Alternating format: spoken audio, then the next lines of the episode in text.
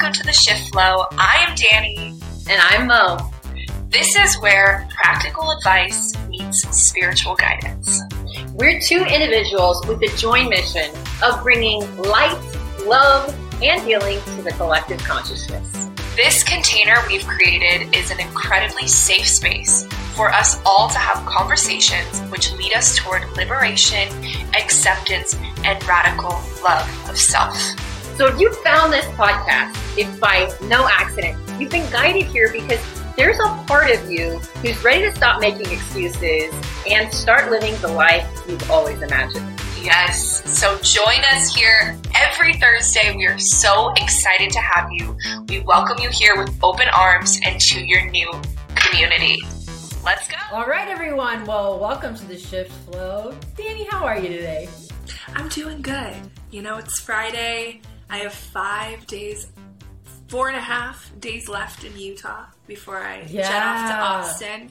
Um, and then from there, down to South America. So, you know, previously, uh, right before I left Arizona to go to Costa Rica in April of last year, I was extremely anxious and extremely nervous. And whoever this version of me is right now, she's present and she's kind of just drinking it all in. Yeah. And I don't really have stress, which is so great. You know, Yeah. it, it feels really good to just be in that energy that you and I have been practicing and cultivating for the last, you know, five weeks is the energy of trust. And it just Yeah. feels light and easy. So, Yeah. What about you? You know, I have been having a weird few days. I've just been like, oh, should I tell him what happened to me? Should I tell him? If you think it's too much, I won't. Should I do it? you guys. I think so. You guys. So what happened is I've been sick. I am not well during this podcast, right? Yeah. Well, and so I guess here's the message. It's important to listen to your body, right? My mm-hmm. body was telling me the other day, "Hey, Mo, you're not feeling great. You need to slow down." And we talk about this all the time. Practice what you preach. Yes. And I was just going. I was like, I just have some things I need to do, and then I'll I'll get home, relax.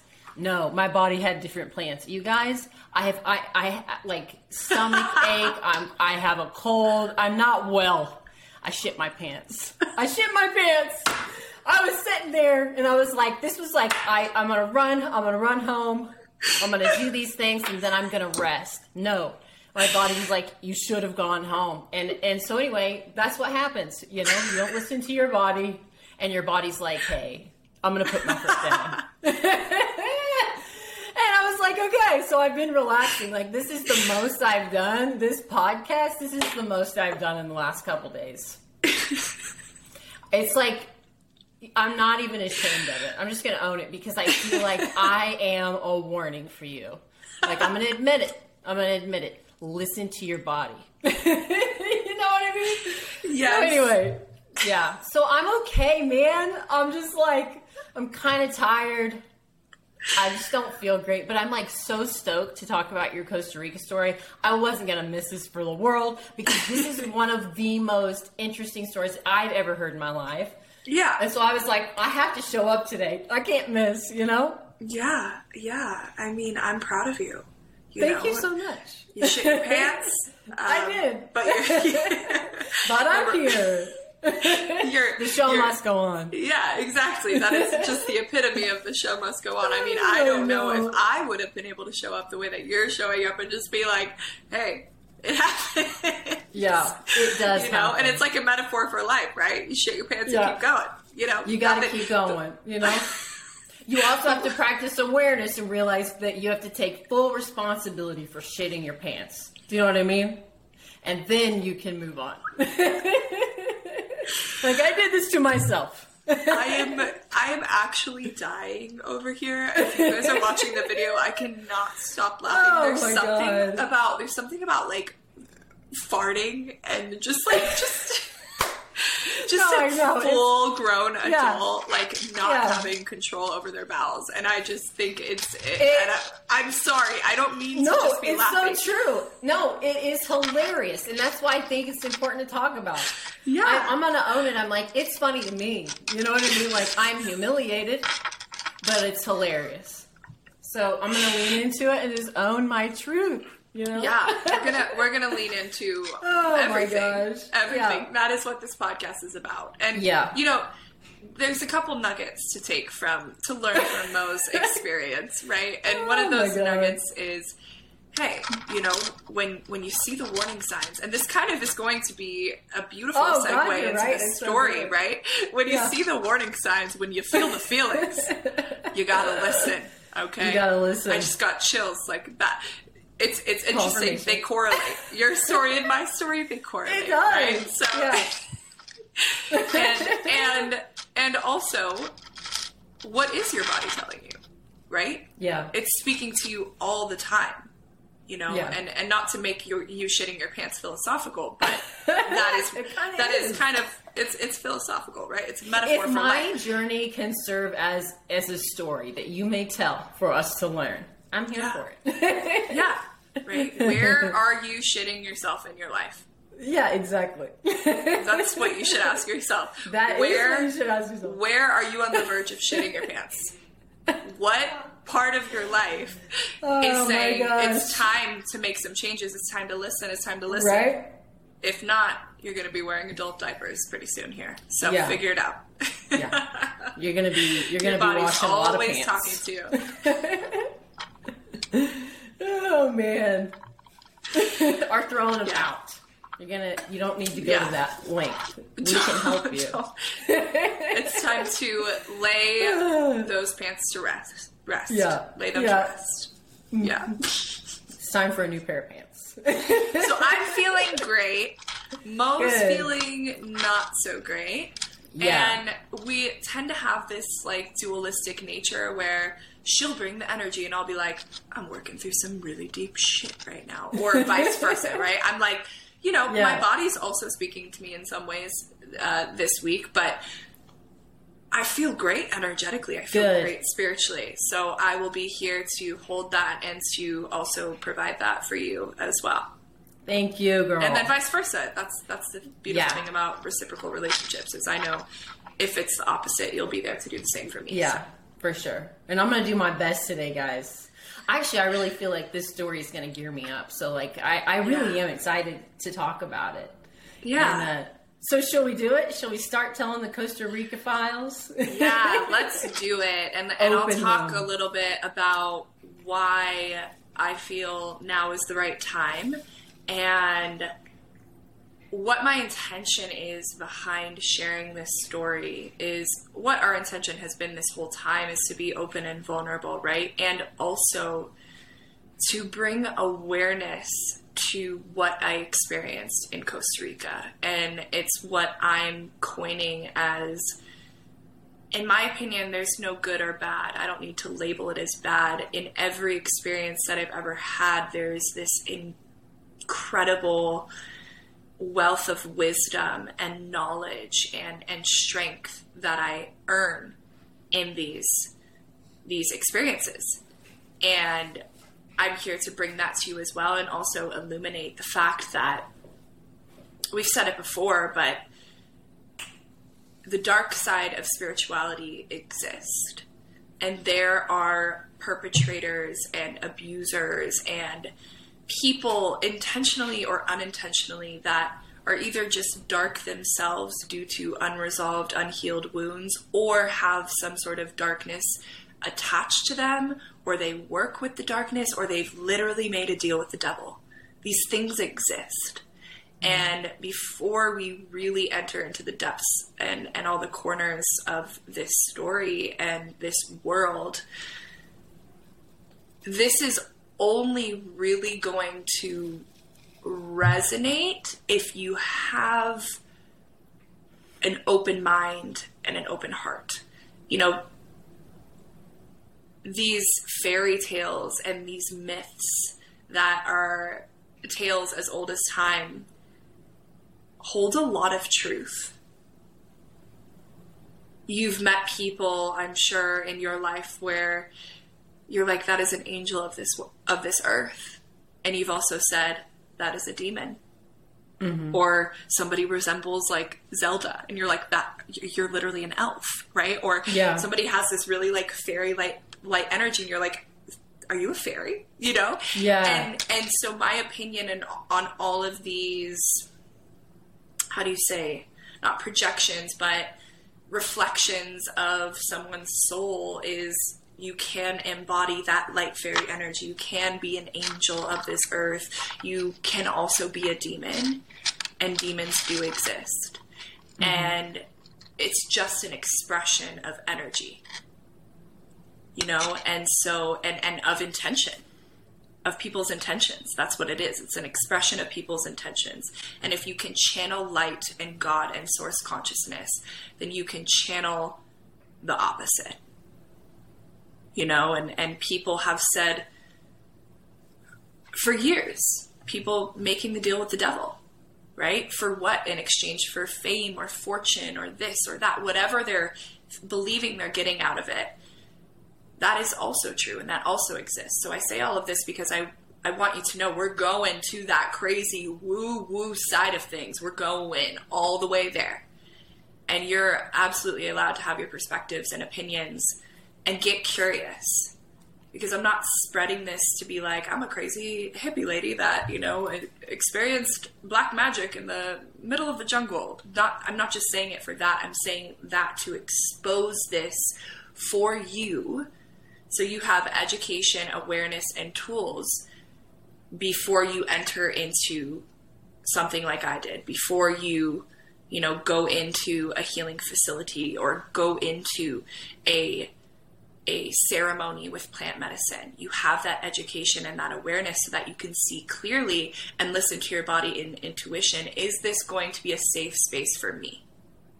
Do these people around me have my best intentions in mind? So that's Yeah. how I'll preface it.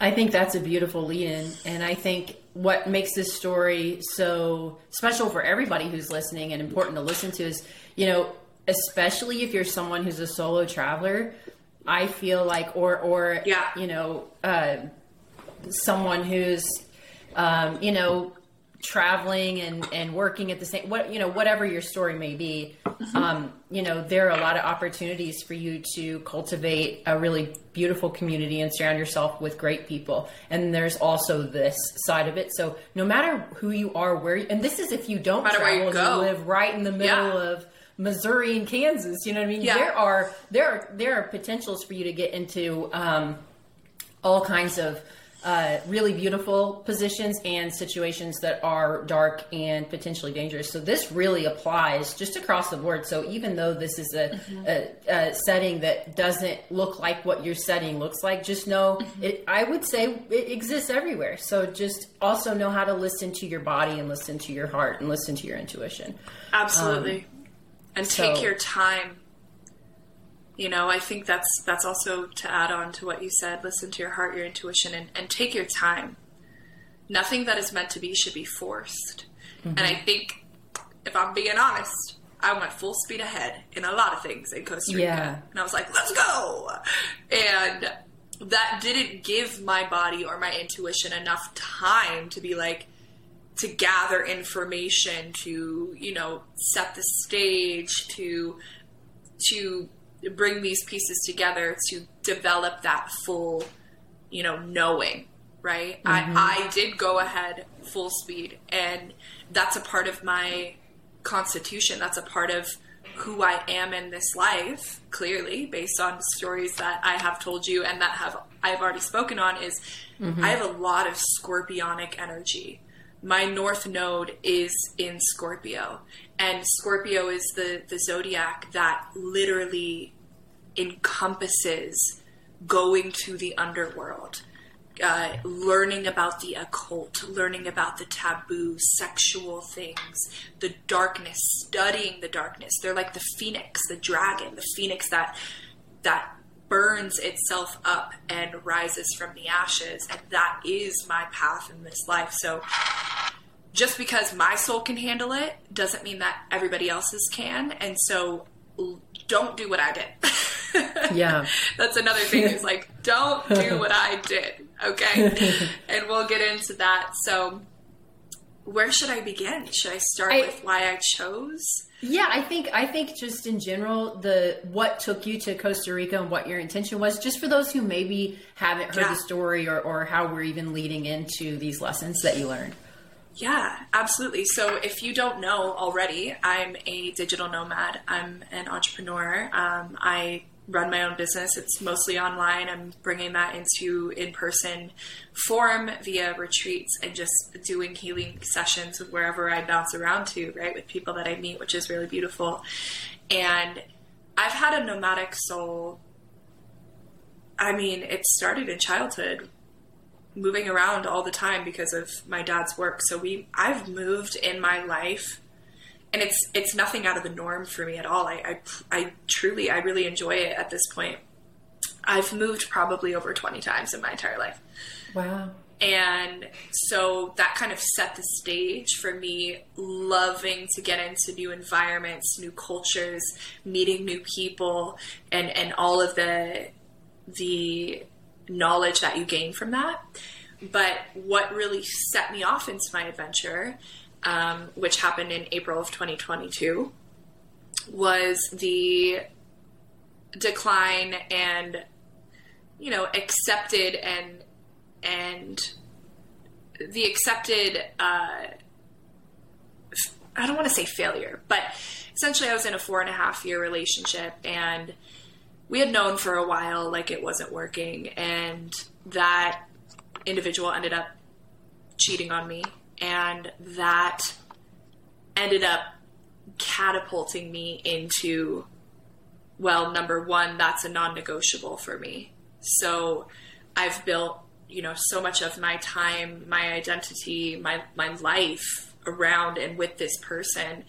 So knowing that that was the end I had to look back at this old self, this old version of me that I had kind of left in the dust, really, in order to receive what I thought was love at the time from this man.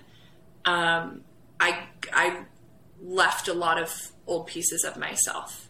And so this betrayal and this breakup and this, you know, releasing of home and all of all of these things that brought me comfort, physical comfort, actually led me to look back on where I had left authentic pieces of me and and start reconnecting with them. And so I had left the house. I went to go stay with a friend for a few months and I started reconnecting with like who's Dani? Like what really does Dani want? Oh, Dani hasn't wanted to live in Arizona f- since she was 15 years old. And I pushed that to the side for years and years and years, even though every single day I would express it. I would tell people, like, I miss Thailand. I want to go here. I want to, you know? And I never did because I felt so constricted and controlled by my own choosing in that relationship. And so that part of me started to come back online. And it was like, hey, hey, whoa, you're looking at me? That's so crazy. I haven't seen you in like a decade, girl. What's up? And, you know, that part of me speaks like that, right? Because we all Yeah. have these different parts of us because that part of me is so free. So Yeah. free. She's like, I see, I see you've been, you know, settling, girl. Yeah. It's Yeah. uh do you, did you remember me? I'm one of your dreams from like 20 years old, right? 15 Yeah. years old. And so I started reconnecting with that part of myself. Like, what would it be like to move to Austin? Started there. Like, I love Austin. I want to go there. What would it be like? Right? And then I was like, hmm, I love culture. I love being in a melting pot. It even says on my human design, like I thrive in melting pots on a beach. That's what it says. There's Oh like a gosh, location in which you Yeah. thrive, and it's like melting pot of cultures on a beach. That's amazing. and so I was like, okay, Austin, yeah, maybe Austin's like end game, right? When Dani Yeah. wants to settle, when this part of her gets the outlet that she needs, Yeah. and she's like, okay, we can we can calm down a little bit. Uh, Yeah. Not there yet, but then I was like, okay, where to next? You know, what would be my next option? And then I just I started hearing Costa Rica, Costa mm-hmm. Rica, Costa Rica, And I actually ended up moving back in with him to just kind of we had a house together, you know, all my stuff was there. Yeah. Move everything Yeah. out. And so I moved back in to kind of get that last piece of confirmation. Yeah. And it was like, go. Loud and clear. yeah. go, you know, get out of there. And so I started researching, and it was actually really beautiful because towards the end, we had a lot of healing conversations, and it was like because we knew the end was near, like there was a lot of honesty, more honesty than I had ever experienced with him in my in the whole relationship, and like ownership and accountability, and like let's you know let's make this last piece real good, and researched everything, talked to a lot of people, and a lot of my friends were saying, "Go to Nosara, go to Nosara, Costa Rica, go to Nosara, Costa Rica," and again, this might not be the best choice for you, but I'm very much the person that's like listen to the messages that are given into my in my reality because I know those messages are coming from source, their guidance, right? And get to that place and from there you will be led to where you need to go. And so I booked a place in Nosara for a few days, got there, and the journey started to unfold. So Wow. And so, you know, it's interesting now talking to the Dani who's about to go on her next adventure and thinking about the Dani that just landed into her new adventure. Um, it's it's it's wild to Completely imagine what you versions. must have been yeah and what you must have been feeling at the time. Uh, what what did it feel like to finally land in that place? I mean because that's a that's a lot of trusting. Lots of little moments and then the big moments of trusting and trusting and trusting which i think is just important to touch on too because this isn't this isn't common for everyone to to feel the pull of their heart and to confirm that pull and say yes I'll follow. Yes, I'll continue to follow. And until that light gets bright enough that you're, you know, you're in that realized place that you were imagining. yeah. So, how did it feel to to be there? What was what was happening in your mind when you landed? I love that you asked this question because this is going to bring some reality into this journey that can also sound like a fantasy in many different ways. It was. It was Yeah. fucking amazing. Yeah. And also, the Dani that landed in Costa Rica versus the Dani now, yeah. that was what? Um, eight months ago? Less than? Like six or Yeah. seven? I don't know. Um, I was terrified. I was terrified.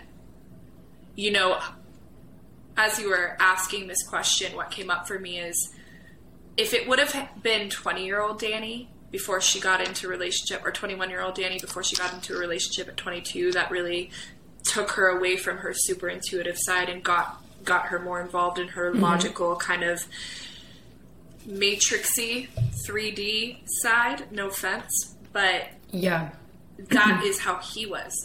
So I started I actually like developed a lot more anxiety and fear and and you know just things that were present in my environment and that's not his fault you know that's just a, being a product of your environment right i i turned a lot more logical and a lot more self-critical because and self-conscious because of aspects of that relationship and so if it would have been 20 21 year old dani she would have been like fuck it we got this Yeah. there ain't, ain't Yeah. no ain't no worry because that's what i did in Yeah. thailand and and you know majority of my life but where i was at with the release of the relationship the experiencing of an unworthiness wound because i got cheated on um, you know never never in my life fully financially supporting myself until that moment never um, all of these things compounded at once created so much stress and so much fear. And so the Dani that landed in Costa Rica, yeah, she was she was just so insecure, so scared. Um, let's say parts of her, not fully, right? Clearly, because if that was if that was her fullest expression, she wouldn't have been able to to take the Yeah. steps that she took in order to get to that point. But there was a lot present, and it was this journey of needing to trust myself, needing to love myself, needing to remember all of these things that were dormant inside of me because of the way previous relationships had made me feel or the way that I had chosen to accept certain actions and certain words in previous relationships. So she was terrified, y'all. A scared little girl. That's what I say is, is a scared little girl when I look back. And it's honestly thanks to the journey that I went through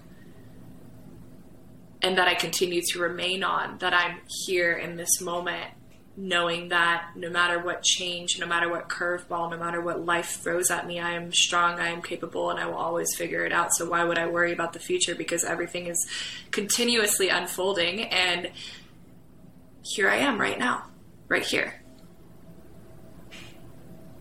Yeah. So, so started in Nosara, and Nosara is like the Beverly Hills of Costa Rica, and I want to touch on this for a moment because I think it's it's pretty messed up.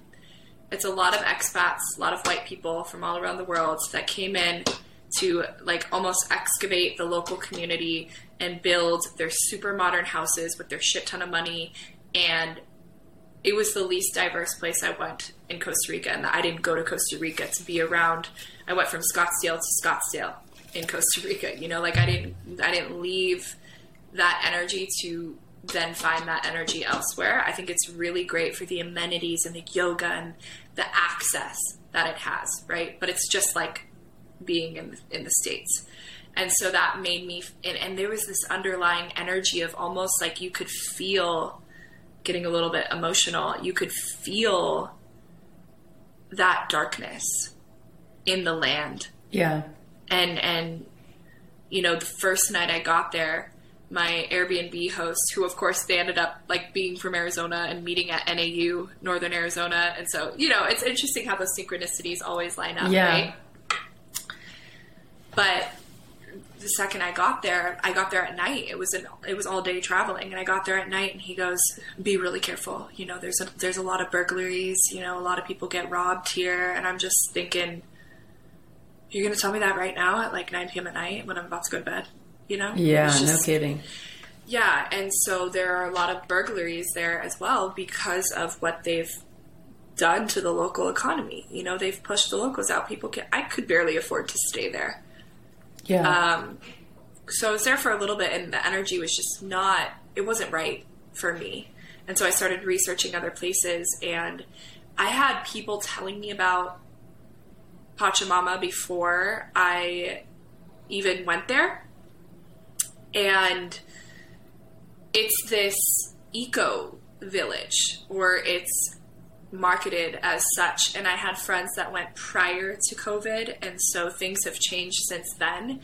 But I just knew I needed some healing, right? And that's what they were doing there was offering healing and vegan food and in the middle of the jungle and so that's where the universe guided me to go next was this healing eco lodge um, in the middle of the jungle just about 40 minutes north of nosara. And nosara is on the um, the west coast the pacific coast of costa rica.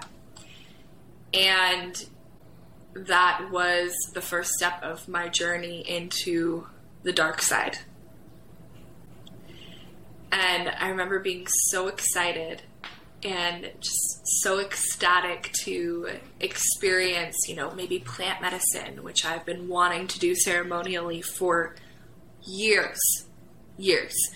And when I got there, I had to take a shuttle by myself, and yeah, I'm organizing all of this stuff by myself. And so each each step was like confirmation of like, okay, you got this. You can figure it out. You're good. Keep going. Like you got this. And not to mention, I had animal guides along the way. have you ever experienced like the, the the imprint of a new animal coming into your awareness, maybe outside, and then you're like, there's a certain energy there, and then you It start feels like you're connected them. somehow. Mhm. Yes. Yes. Yes. Yeah. Like, wait, there's something different about this specific bird. I feel like we've got something going here. Right. right. Yes. Yes. and then it'll it'll continue to come back or a similar bird like that will continue to present itself or it's a butterfly Yeah. that you hadn't have Yeah. didn't have an awareness of in the beginning and so for me before i went on this venture i started seeing hummingbirds everywhere in our neighborhood yeah. and i had never seen them before not even the entire time i'd been in arizona i'd never seen them that much and i was like Yeah. There's This- something going on yeah. about it. hmm Yeah. And then when I got to Costa Rica, I started seeing hummingbirds. And and you know, hummingbirds are a representation of strength and power and because they're so small but they can fly such a long distance, right? And they're also really connected to spirit realms. It's they're they're they resemble a higher consciousness. And so I would see hummingbirds when I was going to make a decision, and one of those decisions was Pachamama. And so hummingbirds guided me as well, you know, and I got there and it had the the nature energy of Sedona, like a very mm-hmm. like kind of vortexy, healing, uplifting energy when I got there. And I was there in Costa Rica during the beginning of rainy season and through the the peak months of rainy season, which is a whole other conversation, very intense. But when I got there, it was sunny, you know, and it felt really good. And I remember they had three components. You could be a visitor, which is what I was. You could be a work exchange, or you could be um, a resident. And the residents are people that like literally live there, bought a house there. They do a lot of the facility. They live on the hill, kind of overlooking the whole community. And the work exchange are people that live in literal huts. They get fed it's it's really sad. They get fed like slop for free. Like it's it's like like broth with some veggies. You Wow. know, they don't get access to the food that we got access to unless they pay what we pay for it. And they're the ones running the whole community. They're the ones like they're the reason why the community is running because they're there and they still pay a nightly fee, which I had never heard of before. If you're doing work Really? exchange, you don't pay a nightly fee, you live for free. So that was definitely a red flag. But I was a visitor. So I came in and I was like, I need this cabin. I need to work. You know, I'm like in my masculine. I'm like, yeah, I'm here to heal and I can do certain things, but I'm paying you. I need to work. I need Wi Fi. I need air conditioning because girl gotta get shit done to keep this, Yeah. this trip going. You know what I mean? Yeah. Yeah. And so, total opposite of what the energy of that community is. The energy of that community is feminine, rest, cry, sleep, art, you know, and I have no issue with that. But where I was on my journey versus what they kind of want out of you was Yeah. very just Mismatched. not meshing. Yeah. Yep. And I remember when I got there, they took me into the office and they sat me down. They're like, "Hey, like, how are you doing? Da, da, da. What's your name? How long are you here for? Two weeks? Oh no, no, no! You, you're gonna need more time than that. You have to stay longer." Oh my gosh. And you And had I already said- gotten there and you were like, wait. And I said, "Um, yeah, maybe if it wasn't twelve hundred dollars for two weeks, Yeah. but I'm okay. Thank you. Um, I'm paying you guys. You know." Yeah. That was the first red flag. I remember the way they speak, it was like, you have to do this. Are you signing up for any workshops? You have to. You're not going to get what you're supposed to get out of this place if you don't. wow. Like real pushy. Really pushy. And I was just, I was a little taken aback because, Yeah. you know, I, I felt like I was just coming out of the city. This is after week one in Costa Rica, you know, so I'm still city Yeah. girl. I'm still third world girl, like trying to assimilate and acclimate to the differences of the way people live there versus where I was, right? It's all Yeah. brand new for me. and so I still had kind of like that logical, like, no, this this doesn't feel right. I'm gonna, I'm good. Thank you. Yeah. Right.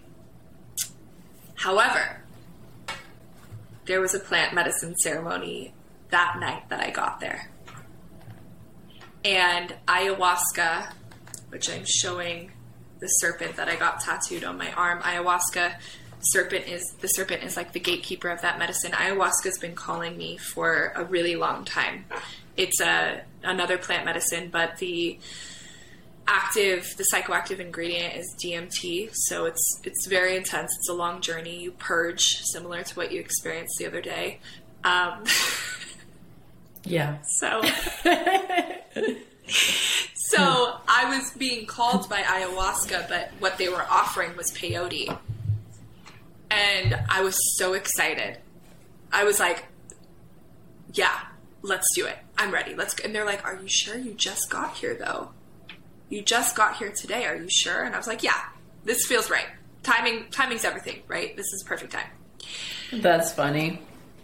So I ended up signing up for a teepee ceremony, which was a peyote ceremony. And peyote is a, a cactus medicine, um, a plant medicine, mescaline, right? Used by indigenous tribes all around the world. Um, a lot is present in the United States, actually, like Native American tribes in the States. And let me preface this before we go into the story of the ceremony. There was that that thought in the back of my mind like something's off here. Something's not right. I could tell by the way they looked. There was no diversity. Um, you know, it was it was really interesting. It was all people from Israel running the community in the middle of a Costa Rican jungle. So there were there were a few red flags here and there, you know, and they said you have to talk to the shaman today and and you know, he's going to educate you on the medicine before you go into ceremony tonight. I said, "Okay." And so I put my stuff down in my cabin, which looked nothing like the pictures online, by the way. Oh my gosh, Um, really? There were bugs everywhere. everywhere. Uh, wow. mold. You know, it was it was really intense, and that's not uncommon for a rainy season in Costa Rica. And I walked back to the community, went to this little wild treats area, which I loved that place. It was like a juice bar, and they had all this organic food and treats and stuff. And went to set, sit down with the shaman, the shaman, who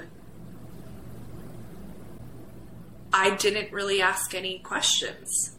You know, this was my first time ever experiencing anything, and I had the thought process of, or ever having the option to participate in an experience like this, and I had the process, the thought process of, oh, it is what it is. It'll be what it, what it will be, and I'll be great.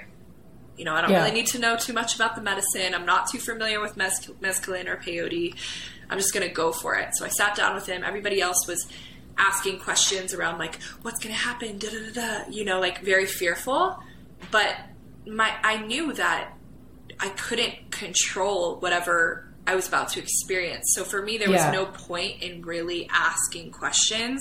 In hindsight, I would have gotten more curious about the medicine, the shaman's experience, the shaman's education, where he got it from, you know, and mm-hmm. his intentions when opening space.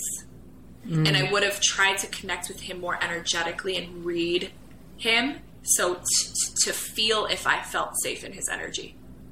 Yeah.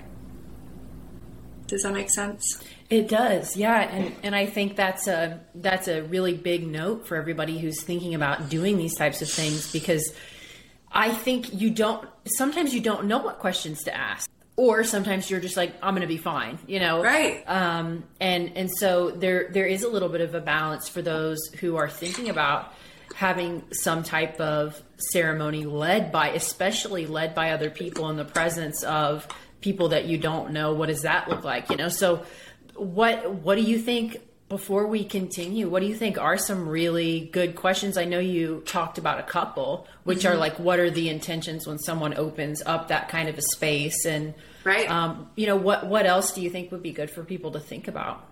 Yeah, I would say for me personally and ayahuasca, I've been researching that medicine for years, watching documentaries, listening to podcasts, getting curious, looking online, researching the medicine, the different um, origins, how it's practiced differently from country to country.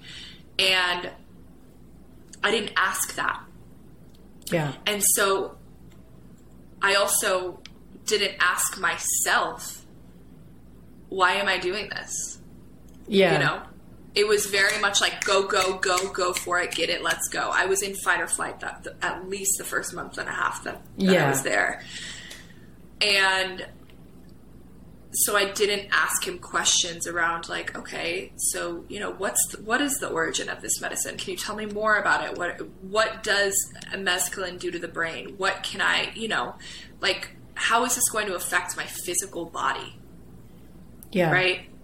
And I think for some people, it is good to think about all of the potential outcomes, right? So if you want to get curious about what can go right and what can go wrong, right? What what can I experience that's pop not not experience. I mean with your physical health. What can go right?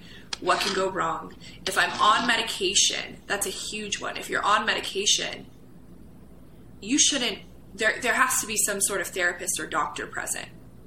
That's another really great question. Who do you have on call that's here to support if there's a medical emergency? Didn't ask that. There wasn't anybody. Um, how many people are going to be in ceremony? That is massive. Because you are so vulnerable. You are so cracked open. Your spirit, your soul is so accessible. This is not to incite fear, y'all. You're powerful as well, you know? But this is to show plant medicine is a a word right now to get all the clicks, all the views, all the the you know, it's clickbait, right? Mm-hmm. It's very attractive right now what I don't hear a lot of podcasters or creators or healers or, or influencers talk about is what can go wrong. Or that you shouldn't be using this tool for escapism. You should be using this tool every once in a while when you feel like it is fully aligned, when you feel like you're in the proper state mentally, physically, emotionally. You should be doing work prior, leading up to connect with the medicine, to ask yourself questions. None of these things was I doing with peyote. I didn't even connect with the medicine itself, you know, like writing a letter to the medicine. What am I supposed to be connecting with you? Is it our time? Do you believe that I will benefit? Do you want to do you want me to receive you? Do you, do you want me to connect with this ancient spirit, right? Because sometimes the medicine will chew you up and spit you out if you're not actually ready. yeah, And so that's a long list of questions. I would definitely recommend asking your shaman, your facilitator, before you go into any psychedelic journey. And yeah, then get curious about your facilitator. Don't Yeah. feel like you're asking too many questions. Don't feel like you're too much. This is your body. This is your brain, your spirit that you are going to be manipulating. I just got the loudest ping in my left ear. really. Like, it just it just went oh my god, what do you think that's That- spirit 100% that's that's confirmation. We're That you're supposed to be doing- having this conversation. Yeah, yeah, that was i haven't had something like I, I i was having a lot of that in costa rica. When you get like a a ping yeah, it's yeah. an energetic download Yeah. Some, sometimes it's like wompy it's like whoa, whoa, whoa, whoa. and then sometimes it's like and the Yeah. womp is like lower vibration the the pings are higher vibrational beings or or energies trying to communicate with you so that Ooh, was that's cool. that was really trippy um, Yeah. i think this that's confirmation for me to go into get curious about your facilitator you know i he- had a very laid back vibe and he seemed like a chill guy. And i think he, he's i think he's good. He but i don't think he has the credentials that i would have wanted in hindsight you know?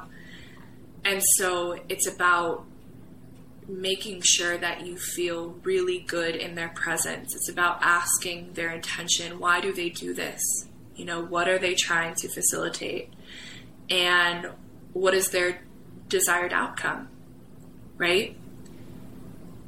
And it takes a few days, you know, it takes a few days to really understand what impact somebody's presence has on you. So going meeting with him for Yeah. 15 minutes and then going straight into um, ceremony that night is not a good idea.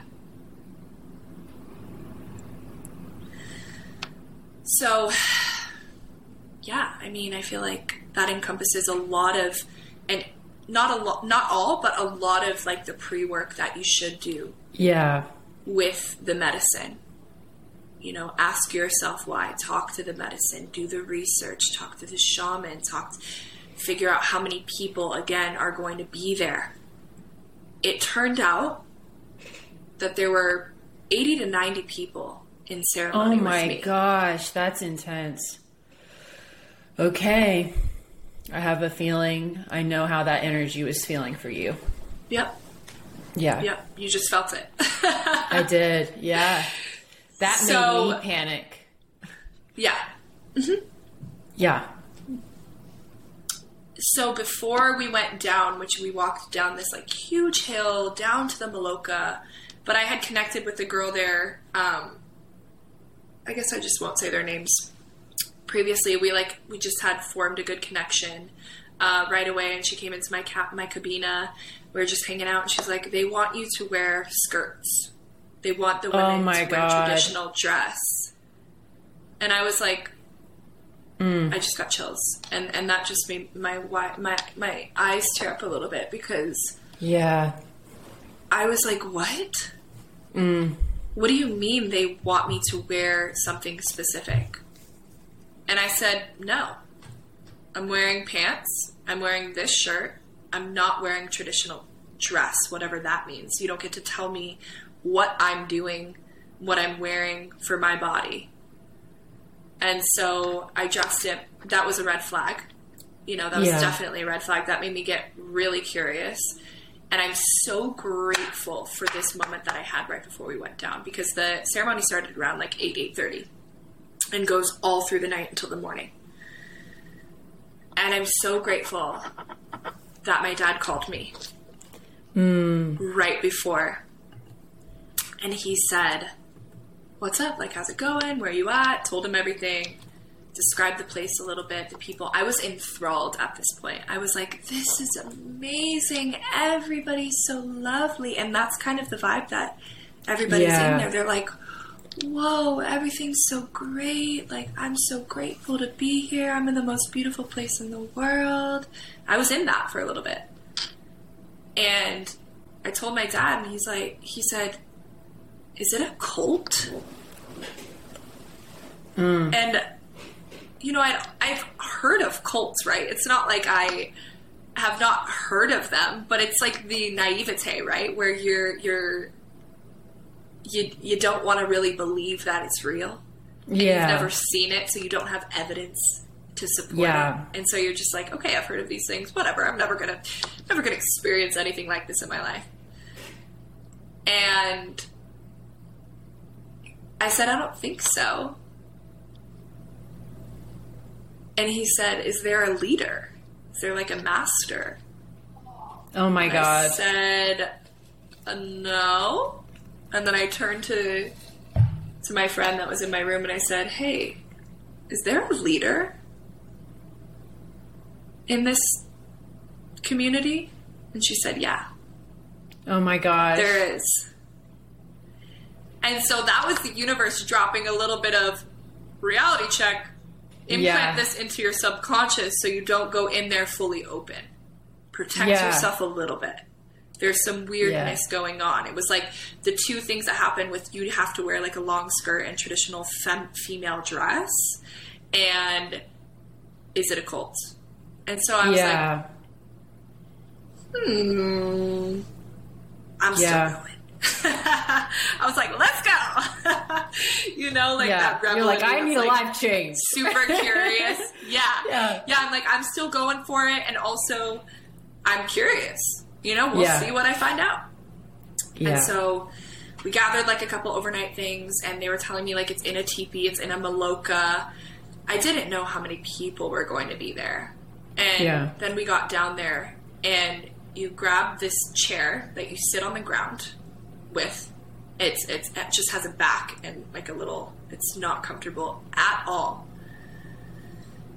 Um, and you have to sit there the whole time wow. you can't move unless you're going to vomit. And That's like intense. I don't know if it's if it's like I've heard that there are many ceremonies where you can move, you can get up, you can kind of walk around, stretch, whatever. They were pretty adamant about not moving. And so mm. everybody sat down. It took a while. I sat next to my friend and then this other guy who was just like such a sweetheart, loved his energy. We got really mm-hmm. close and he was a good friend and you know, we still communicate to this day. I also want to say like not everybody here was evil. You know, it's not like everybody had Yeah. impure intentions. It's, it, it, but when it comes to the facilitators and the leaders of this community, I don't feel that the intentions are pure. And I'm not the only one that experienced this. I have witnesses. I have other people that are on the same page as me. This isn't just Dani's perspective. This is, you know, perspective that many obtained through their experience as well.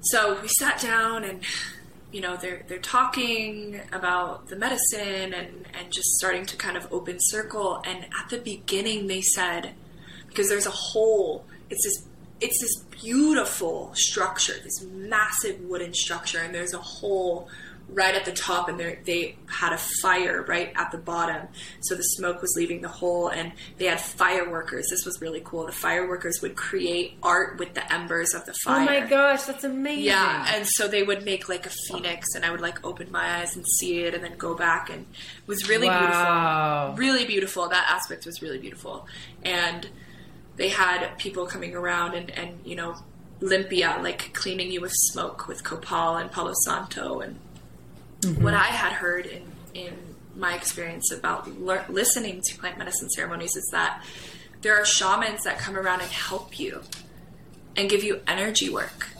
And if you're struggling or if it's your first time, they will assist you. They will be there for you. And so that was what I thought was going to happen.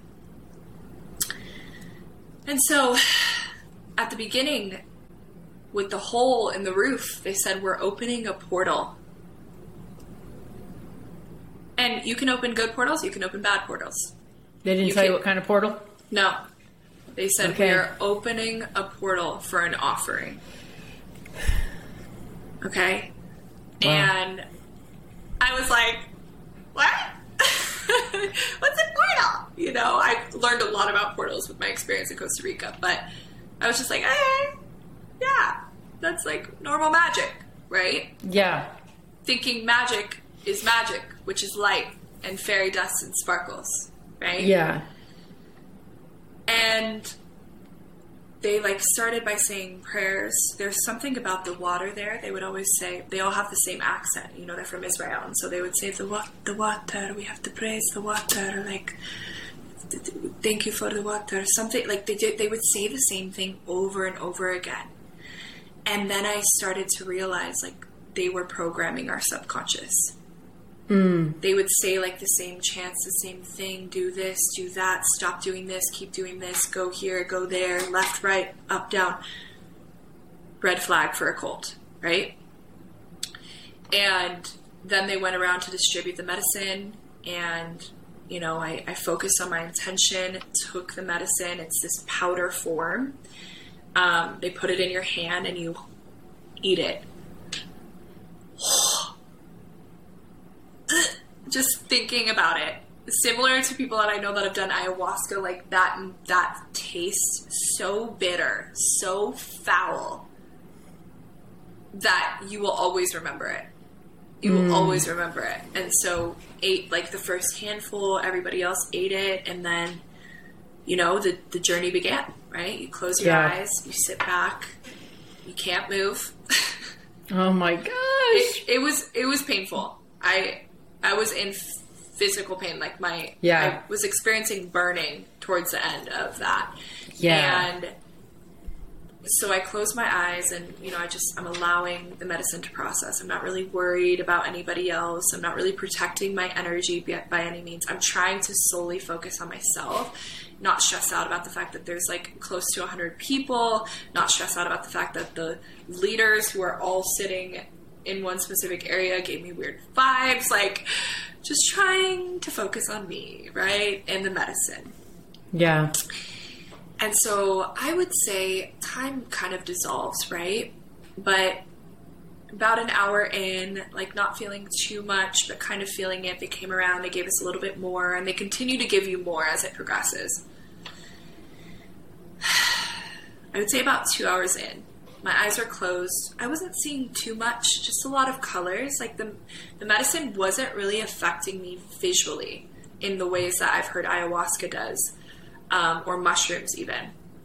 But you know, I was going on my own emotional journey, trying to relieve some of the baggage that I had taken with me from everything that I had left in the states. And the musicians are playing the whole time, and they're singing songs in other languages, and they're right next to me, right here on the ground. And this is a moment that everything changed.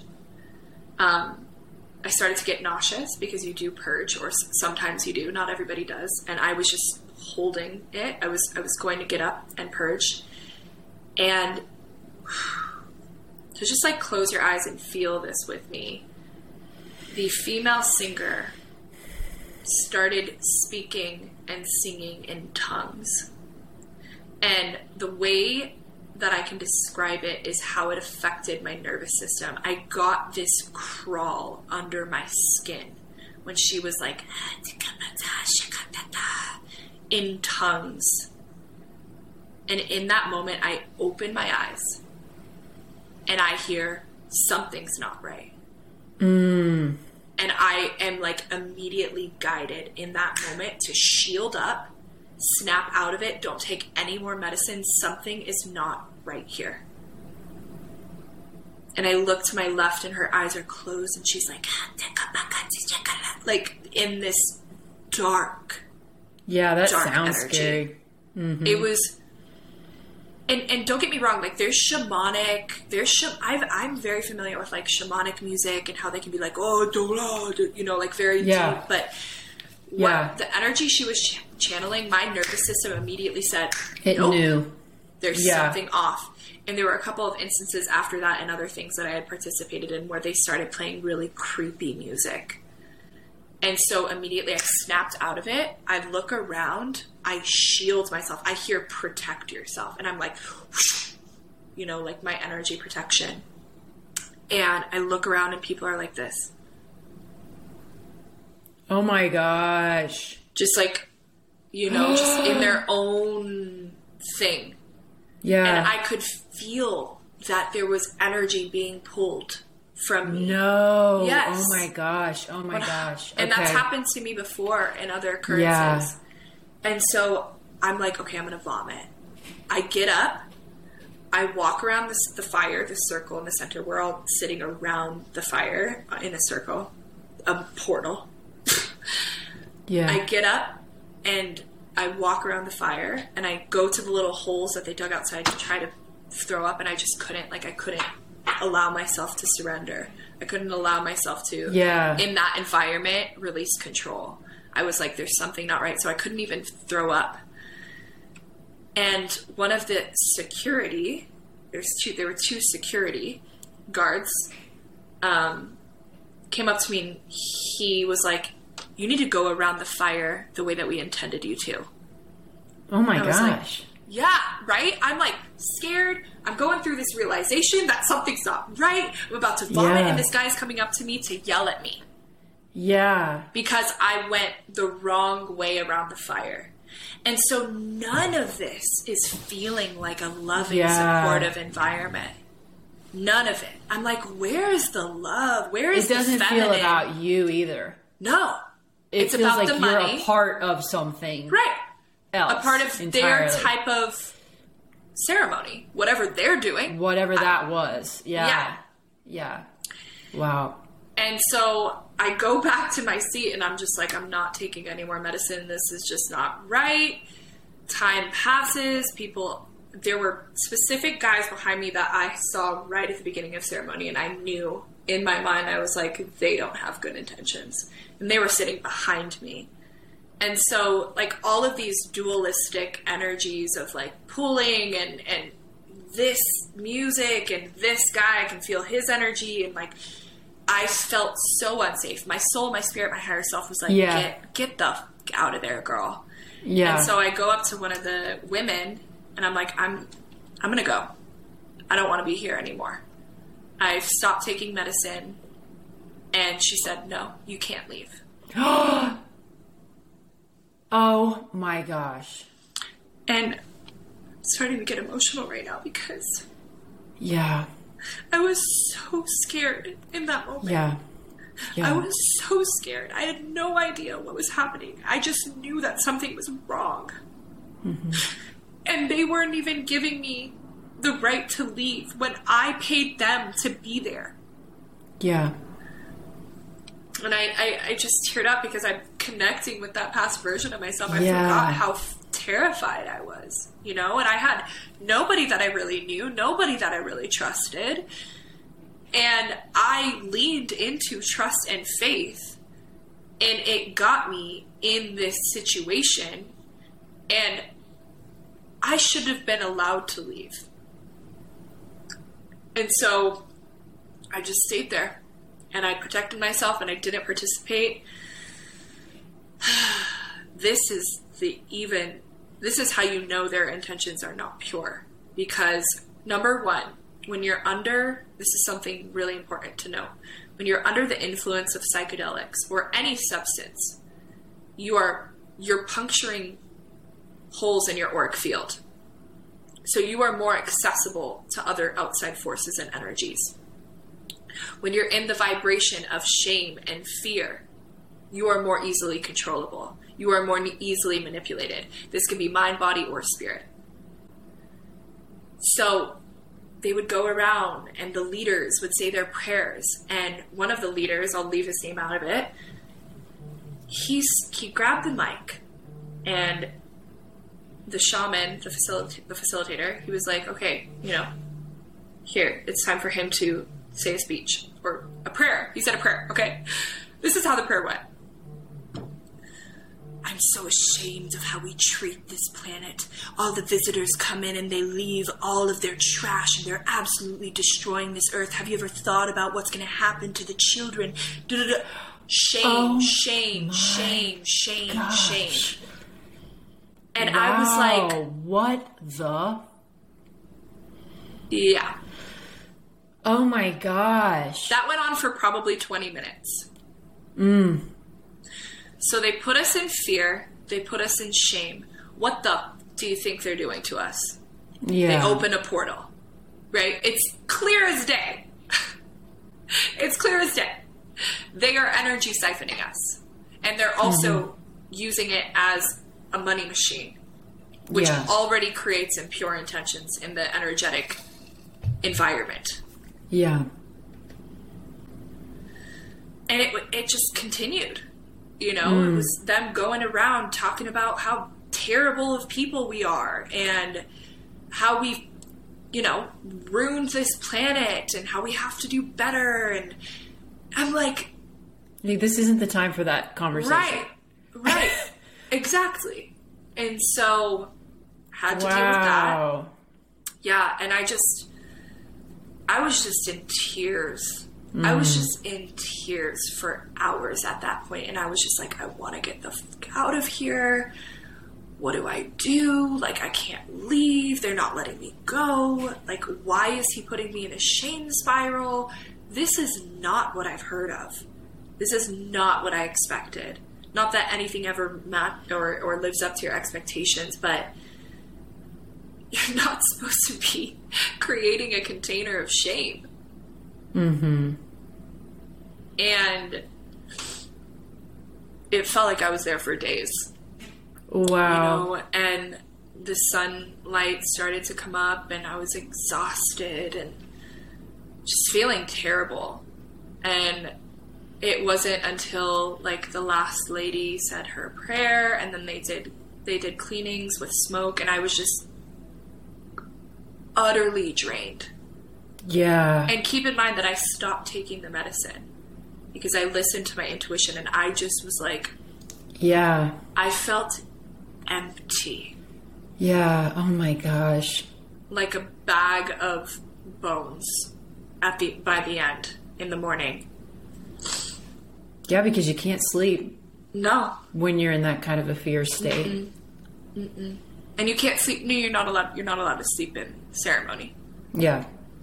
either, right? So it's like, and There's no escape. You have to stay in your chair that's uncomfortable and while you listen to yeah, um, programming.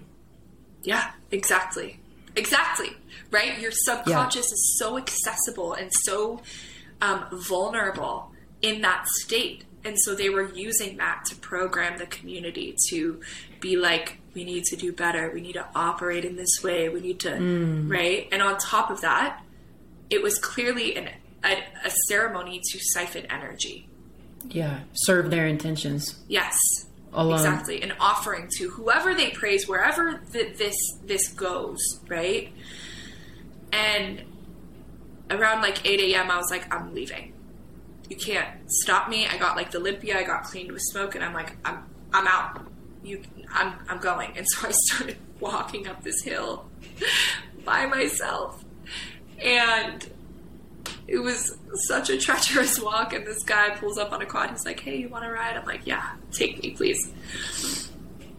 And I feel like there's no other way to describe it. It was soul trauma. I felt like my soul was literally out of like it wasn't there. It wasn't there Yeah. and I saw one of one of um, maybe he wasn't a visitor, but he's somebody that had been coming to the community for a while. I saw him at the top, and he was getting food for everybody, and he was like, "Hey, like, what's going on?" Super genuine guy. Turns out, after that ceremony, he ended up leaving too because he felt the same thing, and he had been coming to this Wow. community for like a decade, you know, and so he gave me food and i went back to my my cabina and i just slept. And i had nightmares. Mm, sure. nightmares. And i think i slept until like 1 or 2 p.m that day and woke up and i just was still like but in my mind i was like maybe this was the medicine right? There, the denial kicks in right? Yeah.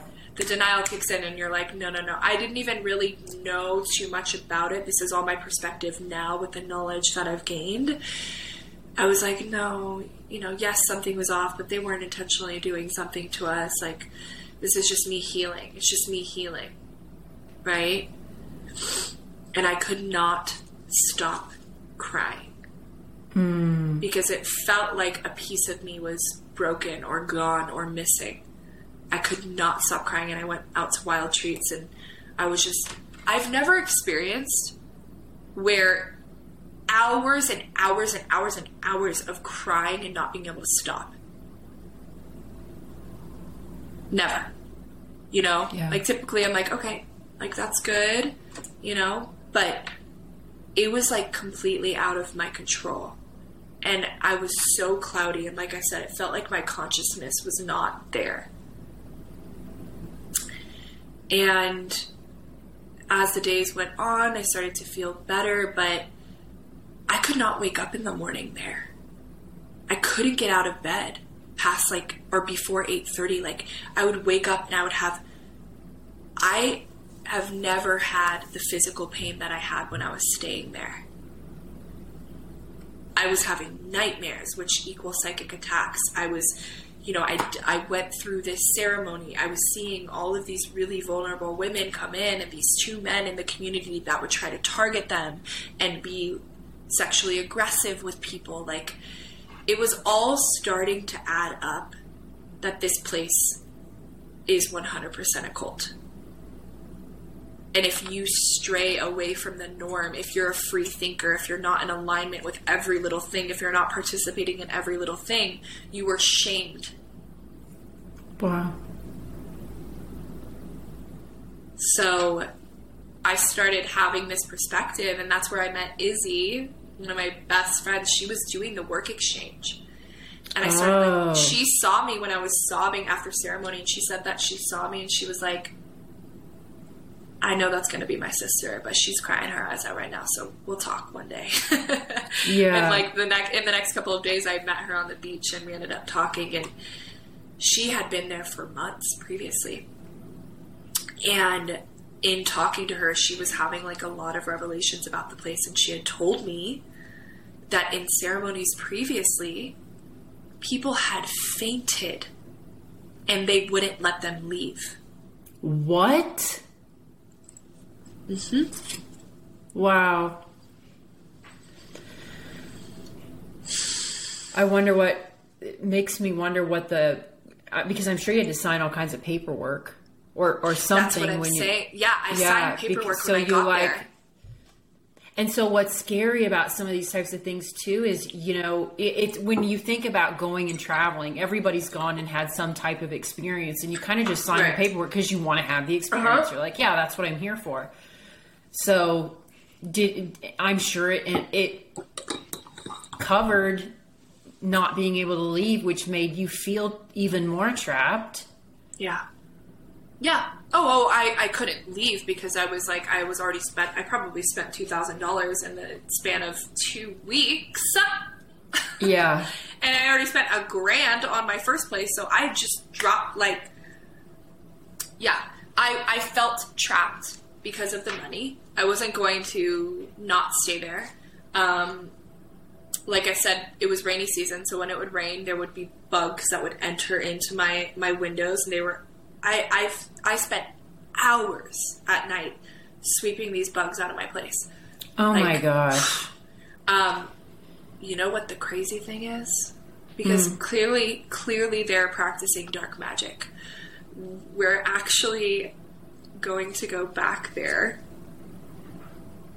and we're going to start documenting places like this to bring awareness and to create some sort of docu series around places like this around the world because the last thing I want and you know what's really great about the position that I was in is that I didn't go there because I just got raped or sexually abused or whatever these women that were going there were so vulnerable yeah so vulnerable. And two men in that community were extremely aggressive. And I was the only one calling them out. They were predators. Mm. And I'm sharing all of this because we are going to illuminate as much as we possibly can because of the experience Izzy had a much I mean, she had a very difficult experience because she was there for months, you know, and you sign this paper and if you if you break that contract, you have to pay a certain amount of money to leave. And the women when you when you're in that state, when you're that vulnerable, when you're that bruised and battered because of trauma or or what hands you have been dealt, you are looking for somebody to just tell you the way. Yeah. For somebody to say, do this, go here, do this, do this, do this. And then before you know it, you're sucked in and you don't even realize that you're in a cult. Mm-hmm. Especially, I mean, you know, what's interesting about your situation too is you weren't running, you were very intentional about going to Costa Rica. Mm-hmm. You were also coming, you were transitioning your energy too, which I think mm-hmm. is huge, you know, mm-hmm. coming from urgency culture, coming from uh, an emotionally abusive relationship. You know, you you had a lot of vulnerabilities to you as well. You know, and, and you were in a place where you so much wanted to heal mm-hmm. and you so much wanted to do that work and you so much wanted to connect to your inner self and and begin that journey. You were ready, you know? Yeah. And those it sounds like those people were ready for that and and that's exactly who the audience is Yeah. and that's why it's so scary because when you are in those places you, you you're ready to do anything you know you're just like whatever it takes you know whatever it takes. I just want to and, and when people are being kind to you and when people are you know offering to you the exact types of words they know you need to hear the exact types of support they know you're looking for there are people who are masters of manipulation. Whether it's at a, a cult like you you experienced or Through the lover You know, that I experienced as well. through through the lover you experienced or even i mean there's even some religions you know even you know just here in the midwest i'm i'm not i i every religion every every church there's always speaking of duality there's always those who use it for good and are there for with a pure intention and there are always those who don't and and so there's manipulation everywhere and it's so important because when you are in those places that you're ready for feeling better whatever that looks like whatever form it takes you're seeking and they they're waiting. Mm-hmm. And so you you know it's my next question i my next question i want to talk to you about is is the lover that you had and and, and i know that this conversation is probably a different mm-hmm. podcast you know mm-hmm.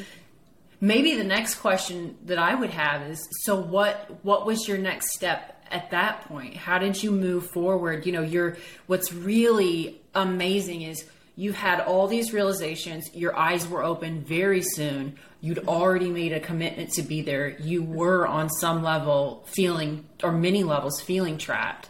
How do you navigate from there knowing that you're, you know, what's the way out, you know? It feels like a prisoner is trying to escape. You know, what was your escape route? Right. The difference is I was only there for two weeks, which felt like Yeah. a lifetime. Yeah. But in many ways, in many ways, I was in control yeah. because I, I was kind of the outsider that was Yeah, there to be like. I was, you know, I, I Yeah. made beautiful connections and like people I still connect to, but I was also kind of the, the one that was like, you about Whistleblower. Yeah, Yeah. I was the whistleblower. Literally, I was like, that doesn't Yeah. seem right. You know, Yeah. and and and the energy was felt. Let's put it that way. The energy was felt, and at the risk of sounding righteous, I, you know, I've had to do many sessions around this. I've had to to you know, time process. I've had to release, I've had to let go of anger and fear and all of these things over time. But I did what I do best was I deny the super negative until I'm outside of that environment and I focus on the positive. And the positive was the connections that I was making, the food, the, the the nature. There was a lot of positive there. So I focused on that. I focused on what I could control in that moment, what I could do, the the seeds that I could plant within that community. And at the risk of sounding righteous, I've had, you know, a couple healers say this to me like, I came there to illuminate. Mm-hmm. Yeah. It was literally It was divinely part of your story. because I, the angels know. Dani's strong enough, right? Like another one.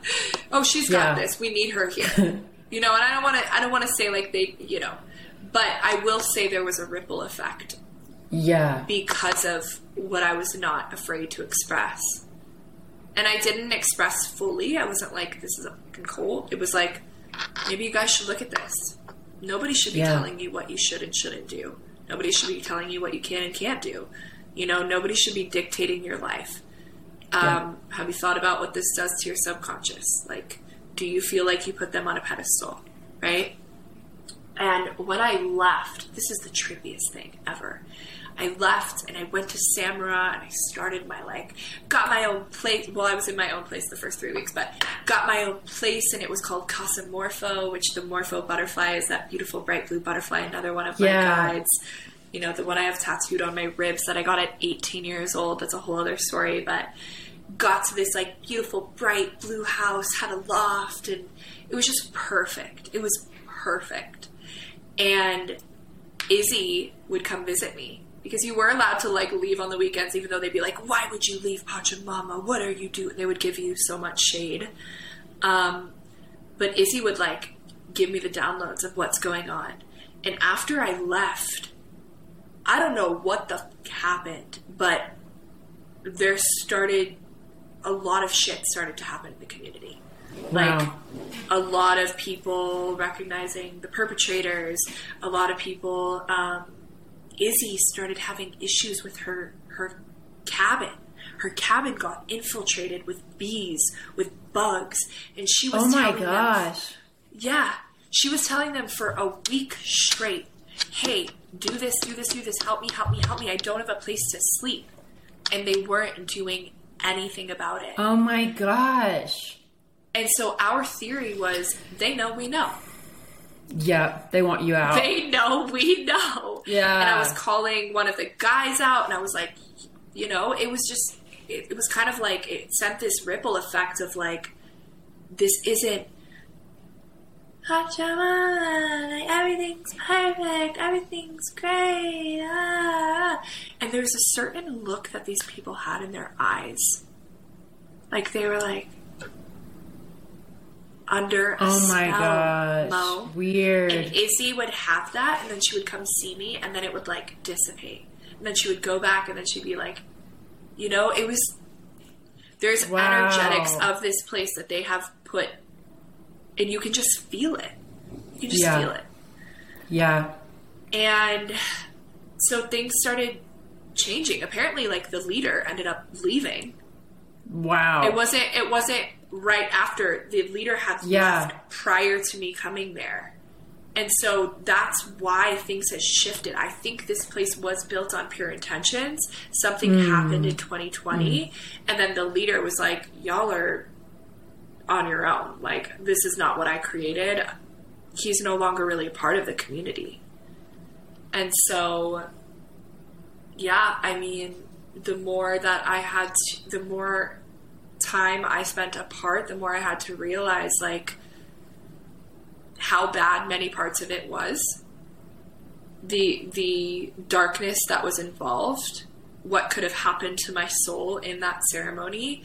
Um, I started realizing the really inappropriate sexual things that the men were saying to me that I didn't speak up in the moment about and it was just like realization after realization after I can't believe like I can't believe I went through this. I can't you know? And that processing that inevitably led to a passion of I am creating spaces where that will never happen to you.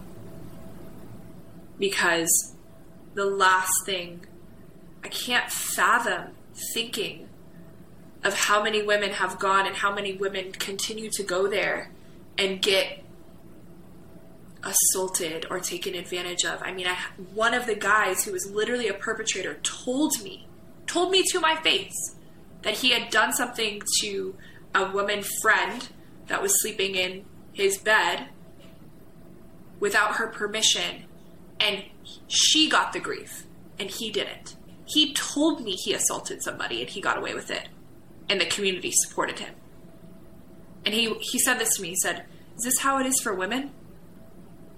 What? I was like, "Yeah, there's there's so much. It's like the memories are oh coming my up gosh. as yeah, so it's, Wow. it's all in plain sight, you Yeah. guys. And it did breed this this new fire, this new Mm. passion to create these retreats for women in particularly and also men one day, but right now my focus is women and supporting and helping and helping them to heal and feel really, really safe and to bring awareness so that they know the signs to look out for when looking for this type of place. Wow. I am, I feel like energetically I went on that journey with you. Mm-hmm. You know, the, it is, it is incredible how you were able to be present and, and advocate for yourself even when you were scared. I think that's something that I know there have been times in my life where things were happening that I didn't consent to exactly. Mm-hmm. You know what I mean? Mm-hmm. And also, I felt equally as if I was responsible for putting myself in that situation. Not that you did or anything, but but I'm saying like I also felt like, well, I'm here, and like there was this like confusion a little bit, so it wasn't an immediate you know confirmation that this isn't right even though my body was for sure telling me it wasn't right and i just think it's so important to talk about how it's you feel you might feel scared to speak up or say something or decide that you're no longer going to participate. That's exactly what you did. And i think this is an important piece to talk about because i i feel like often when we're in those types of situations, you've just heard before in the past be an advocate for yourself, but you don't know what it really looks like till you're faced with doing it. And it's it's it's kind of hard. I mean, it's not even kind of hard. It's like really hard sometimes. Yeah. Did you even though you like of course there was that moment you're like, "All right, I I know what's going on now." Um, you know, could you maybe just can we talk about those confirmation moments that you had and and and just maybe just your overall feeling now of maybe not every single piece of you know every single piece of the story but like overall like a general thought on listening to your intuition and um, how it can how it can we've talked about before how it can be subtle and ways that you can um, ways that you can tell the difference when you're going through a lot because I feel like that's what was happening to you. You just had so much going on that it was very noisy internally. Yeah. How do you piece through that? How did how did you finally piece through it or was it just your body finally you were in touch enough to hear it? Yeah. I think it was like, okay, which battles are worth fighting the most Yeah. right now? You know? Yeah. And I'm very much an advocate for others and I'm an advocate for myself, but I also am not unaware to the fact that that's, excuse me, something that you need to work on. Mm-hmm. Right? That's like a muscle you need to grow. That's not something that comes naturally to everybody. I think with where I was in life and where I was at on that journey of, you know, becoming fully independent, I had nobody to do it for me. Yeah. You know, I was solo in that at that point I hadn't developed deep connections. So it was very much the thought process of if I don't, who's going to do it for me? Nobody me? will. Nobody will. Nobody's Yeah. going to do it for me. And that's the lesson too is like that's why it's so important. Even if you have somebody that's there to stick up for you or defend you or support you, you're still at the end of the day it's you and you. It was me and me. And so I needed to it was an internal battle. Of course, it was like, do I? What is this going to do? And is it worth it? Mm-hmm. And at that point, I didn't have anything to lose. Yeah. you know, and and I was also deciphering like out of everything that I experienced and witnessed and observed in that community, what was the most important to address? And Yeah. for me, it's like my own sovereignty. Mm-hmm. Right? And so even if it's noisy, even if it's noisy, you have to have that intentional time of being like, okay, all of these things are happening. Let's address each feeling. And what do I need to focus on the most right now? Mm-hmm. Does that make sense? It does, and, and you know, if if this is the, it, let me know what you think about this statement. I'm a warrior, feel- baby. Yeah, I, I feel like I feel like you really did get on some level the experience that you wanted to snap into your independence Exactly. and you fucking snapped into your independence. My God, I mean, it was not pretty, and I'm not saying that's the lesson you wanted or that you No, no, no, let's for, go with But this. it's like Let's go it's this. like you were asking for independence, and and and you were like, all right, I am. I am woman, hear me roar. I am in control of my own body. Nope, nope, nope. This is fucked. This is fucked. You know, you you had to be. You like had no other choice. Mm-hmm. And so it's like, you know, you were wanting to have an experience that was, like you said, love and light and butterflies and glitter and unicorn, which of course it was many many parts know, were, honestly. many parts were. Yes. But you also needed that duality, right? On and and and so it gave you that. Mm-hmm. And also just like moving into what it really means to be on a spiritual journey, which is what I feel when I hear this story. Not to speak for it, um, how you how you felt about it, but it felt like a new spiritual journey anyway, and a new connection with yourself, a deeper understanding of who you are and what your desires look like and how they can be manifested, you know, and, and that's, I feel like that's what you really went there for. And this experience helped you to be like, that's not it, you know? and, and now I am ready, you know? Would you agree with that? Oh, what I'm so happy you brought this up because you guys, I manifested all of this. Yeah. Consciously or unconsciously, what were my intentions of going into this, uh, in and on this journey? Independence, uh, financial stability, um, deeper connections, spiritual advancement, strength, power, like all of these things. I manifested all of this, all of it. Yeah. And and and you know, that can be tricky. I've thought about this many times. That can be really tricky to to accept Navigate. for, for Accept, yeah, yeah. right to accept to navigate for many people of like oh like I wanted to get here so God gave me this right? I wanted to love so God gave me wounded people to help. I wanted strength so God gave me hardship right? It's like one of those famous quotes I forget what it is. I wanted um, power so I had to navigate all of that to ultimately know my own. Yeah. I wanted sovereignty, so all of these crazy ass wild experiences and leave it to me and my soul's path for it to be like like the most ridiculous stories. You know what I mean? Like Oh, you know what it reminds me of? It's like it's like you know when somebody goes Right. um, like bungee jumping. It's like your bungee jump like hits and scrapes for a while, and then you fly off. You know, Yeah. and you're like, oh, that was rough for a minute, but yay!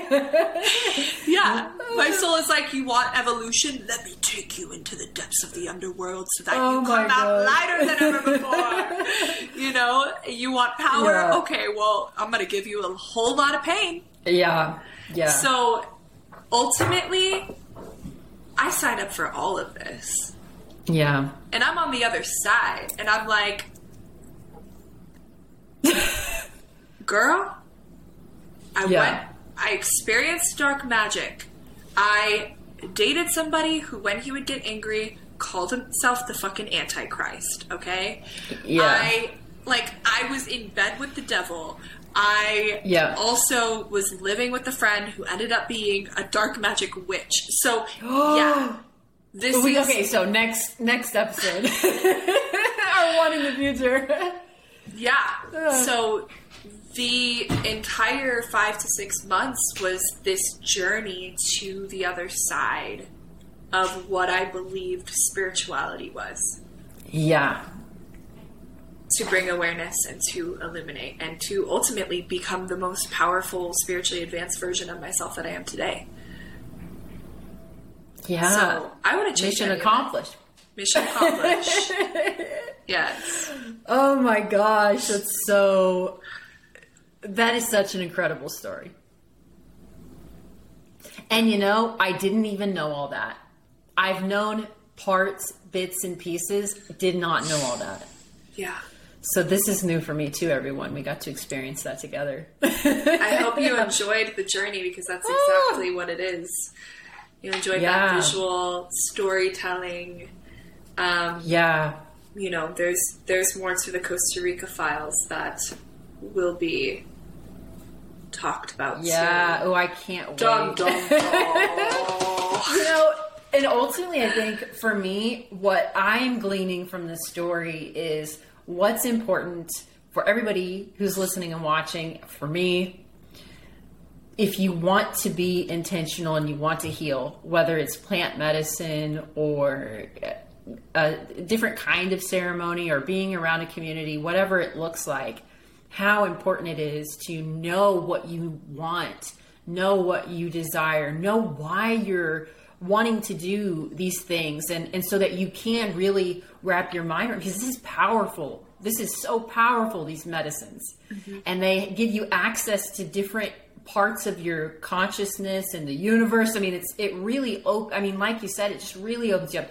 And what's the most important thing is taking care of yourself. Always, always the most important thing. And so I'm hearing from you, Dani, that you know, really you sharing this story is is for us to have this as a roadmap moving forward for how to have a beautiful experience. How to Because- facilitate, how to hold.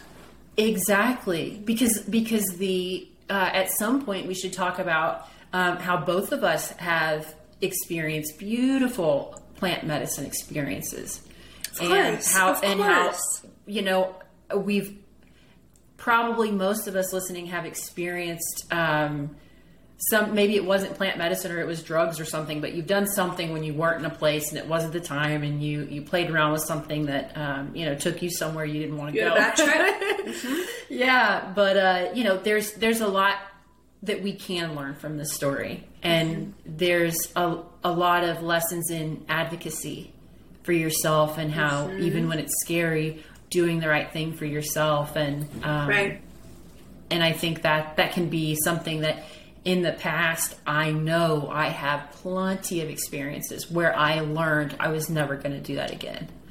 You know, mm-hmm. and and where unfortunately you do go through things that show you what's not right sometimes to learn what is. Mm-hmm. So I'm just so thankful you shared that story with us because I know that's a lot to remember. Yeah, I mean, it's a part of my purpose. So, mm-hmm.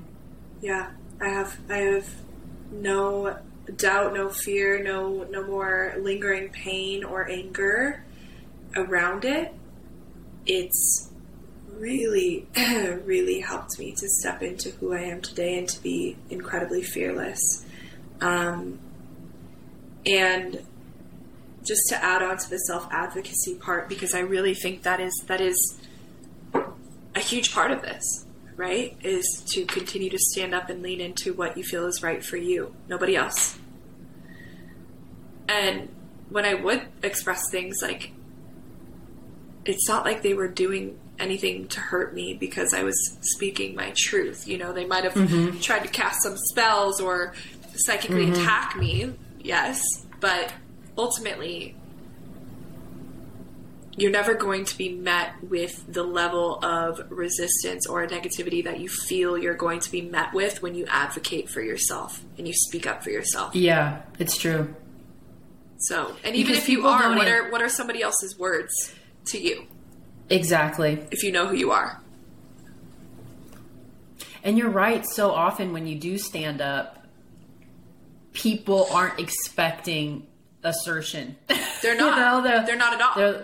Yeah, so they they're hoping they can get away with it too, and nobody can force you to do anything ultimately that you that you don't want to do. And obviously, there are situations if somebody was to overtake you or, or control you, you know. But if if you have the ability to get out, um, just always know that it's the right choice, and always people who know that it's you know what's best for you will always support you. And those who don't agree with you when you say no no no I have to be done with this, those are those are not your people and I know we say that a lot too. Mm-hmm. Those are really good signs. And so even if it you, it doesn't have to make sense for them.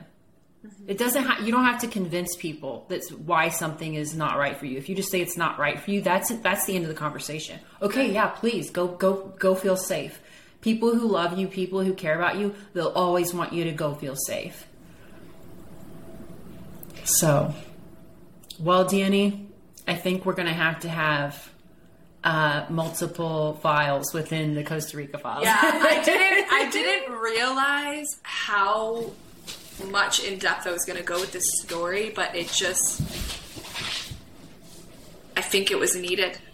So I yeah. think so too. I, we will get to was- twin flame, false twin flame, dark magic shaman another time. Yeah, another time. Well, Dani, thank you so much for sharing today. And oh, by the way, I Thank you for to tell- listening. I talked a lot.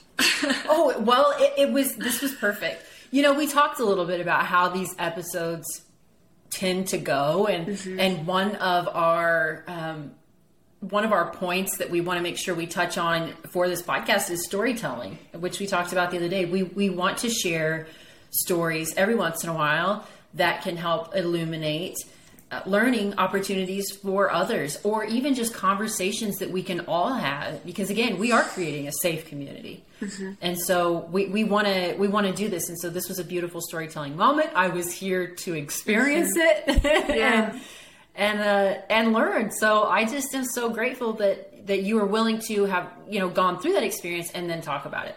Yeah. So thank you for doing that. Of course. And the last little thing that I will say around plant medicine is it is a tool. It is not an escape. Mm. like I said earlier, you want to make sure that you do the work and you feel safe in all of the aspects of the journey that you're going to go on and that you're not overdoing it, doing it multiple, multiple, multiple times a year and never integrating. You will know when the time is right for you to begin, and you will know when the time is right for you to start or to stop. And it's not, these are incredibly powerful tools. And you have to know you can have an amazing experience, and you can also have the opposite of that. It can be light and it can be dark. Both in, in both of those experiences, you will learn a lot, and you will heal a lot, and you will grow a lot but do not force or push like I did. Yeah. Yeah, that's a beautiful way to end. And I couldn't agree more. I think this is a, a, a potentially this is even a conversation that I think we've actually talked about wanting to have, just talking about plant medicine altogether. So also let us know if you want us to talk about that, which I think we're going to anyway. So if you agree, um, let us know. And um, thank you for tuning in and listening and being you, a part of this conversation.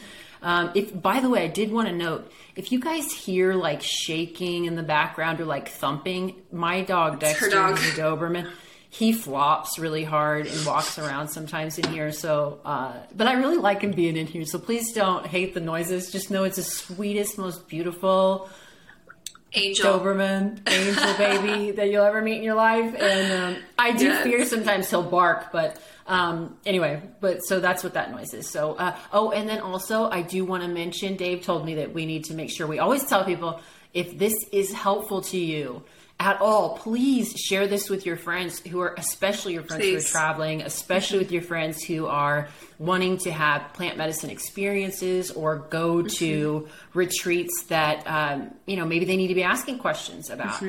And um, you know, so share with your friends, and plenty of episodes you can go listen to. Maybe if those help, and then like and subscribe, and just hang out with us. We we want to continue to have this be a conversation. So let us know what you think. Yeah. And um, that's that's all I have to say for this podcast. How about you, Dani? Yeah, yeah. And if you are looking for facilitators and helpers and coaches to support your journey on going into a facilitation, going into a plant medicine journey, and you're looking for the right questions to ask or how to cultivate that that safety and that energetic safety and soul safety from within, reach out to us, reach out to me, my Instagram. That's something that I will be creating as well is how to set yourself up for success and find the right space for you.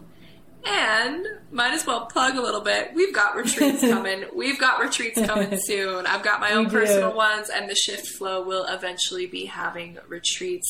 So just let that seed plant in your mind Yeah. because sooner rather than later, you will be able to find a space where you can truly be yourself, you can express, you can be held, and you can be safe. So, Yeah. Oh, I can't wait. I'm so excited.